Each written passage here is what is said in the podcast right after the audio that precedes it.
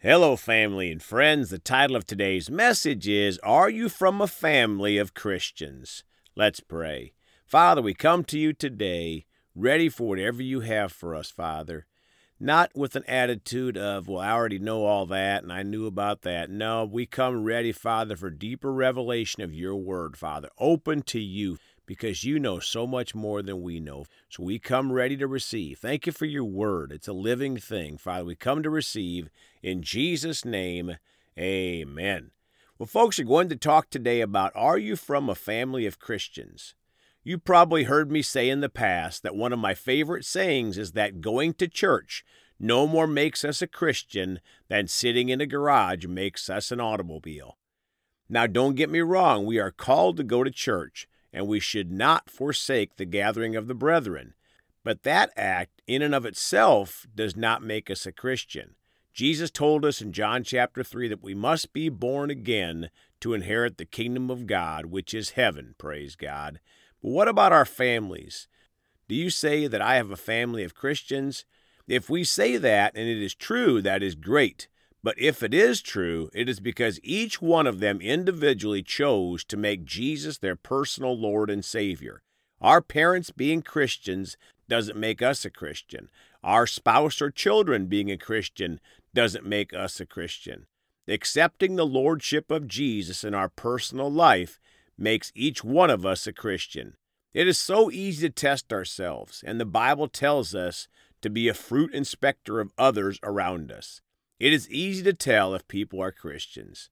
Let's start today reading from the International Children's Bible because this truth is so simple that children can understand it, but the devil often uses highly intelligent people in the things of the world to twist this truth. The devil, the master of deception, and his people make right seem wrong and wrong seem right. We are called to have childlike faith. Matthew 10 32 and 33 in the International Children's Bible. The title is Tell People About Your Faith. Folks, the title is pretty clear, isn't it? But many people will even twist the title in saying, Tell people about your denomination. That is not what God tells us here. The faith is in Jesus, not anything else. Now let's read what Jesus is saying in this verse. 32 If anyone stands before other people and says he believes in me, then I will say that he belongs to me, and I will say this before my Father in heaven. My friends, notice the first word if. So if anyone stands before other people and says he believes in me, then I will say that he belongs to me. I will say this before my Father in heaven. Notice it doesn't say if we stand before other people and silently think that we believe in Jesus, or that our actions show that we believe in Jesus. And those are both good things. But if we stand before other people and say we believe in Jesus, then Jesus will say that we belong to him before the Father in heaven. Verse 33 But if anyone stands before people and says he does not believe in me, then I will say that he does not belong to me. I will say this before my Father in heaven. Folks, the devil's politically correct movement, the cancel culture, and silencing the Christian movement, etc., tries to get people not to tell other folks about this.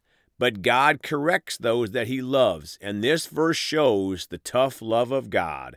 If anyone stands before people and says he does not believe in Jesus, or just doesn't say anything at all, then Jesus will say that he does not belong to him before the Father in heaven. It is so sad to think that this applies to the majority of people in the world today and to have ever have lived. Matthew 7 verses 13 and 14 in the Amplified, the narrow and wide gates. 13 Enter through the narrow gate, for wide is the gate and broad and easy to travel is the path that leads the way to destruction and eternal loss, and there are many who enter through it. 14. But small is the gate, and narrow and difficult to travel is the path that leads the way to everlasting life, and there are few who find it. My friends, some of our family could be heading down the narrow path, and a larger group, based on this scripture, could be heading down the wide path to destruction. Have we truly tried to talk to them about Jesus? Have we been praying for them to receive Jesus? Do they see Jesus in us, the light of God? Ultimately, we each individually are responsible for the decision. Will we receive Jesus as our Lord and Savior? Now let's read Matthew 10 32 and 33 from the Amplified Bible. Therefore, the one who confesses and acknowledges me before men as Lord and Savior, affirming a state of oneness with me, that one I will also confess and acknowledge before my Father who is in heaven.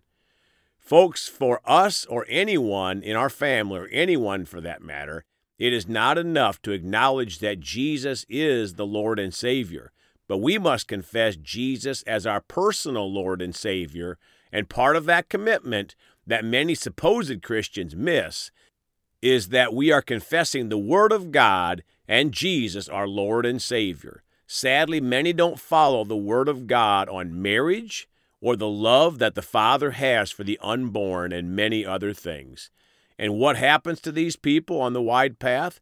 Verse 33 But the one who denies and rejects me before men, that one I will also deny and reject before my Father who is in heaven. John chapter 1 in the Amplified Bible, verse 1 In the beginning, before all time, was the Word, Christ, and the Word was with God, and the Word was God Himself. My friends, a big part of being a Christian is believing the Word, and this scripture says that the Word, Christ, was in the beginning before all time.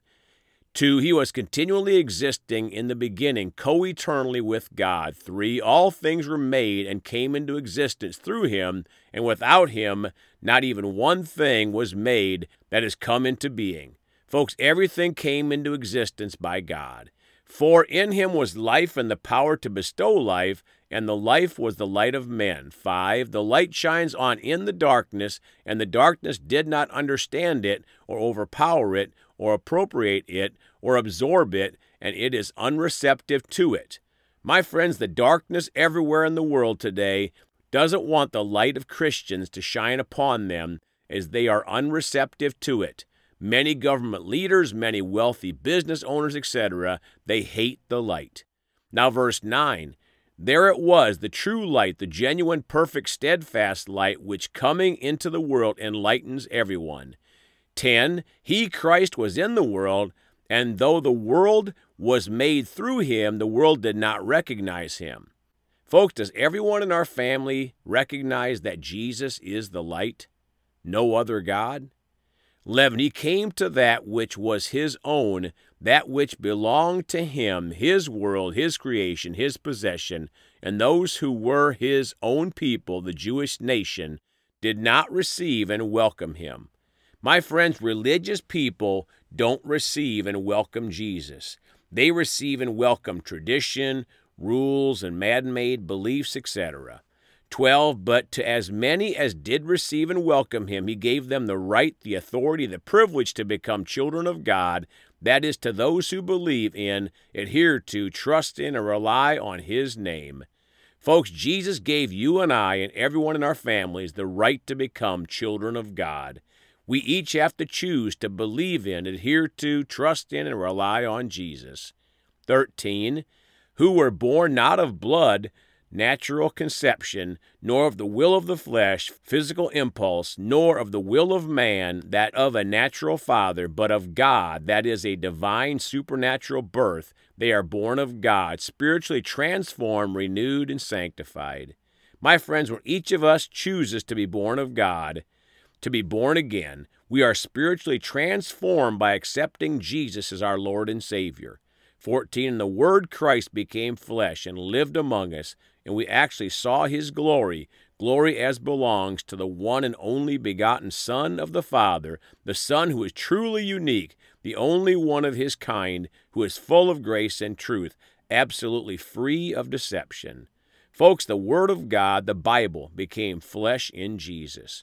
If we are a true follower of Jesus, or anyone in our families is a true follower of Jesus, that means we follow the Bible's teachings and not just the ones that we like. The entire Bible, praise God.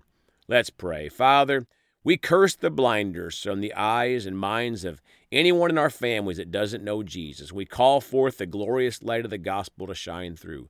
Father, if they've never even been in a church or they don't go to church, we thank you that they'll be called to a church, Father. If they are going to a church but they still don't know Jesus, Father, we say that they'll they'll receive the light of Jesus and turn down religion and receive a personal relationship with Jesus. Father, we thank you for it. In the precious name of Jesus, amen. Well, folks, you can contact us at 812 449 8147. We love you all. Please go talk to someone about Jesus today. And remember, Jesus thought about you on the cross at Calvary.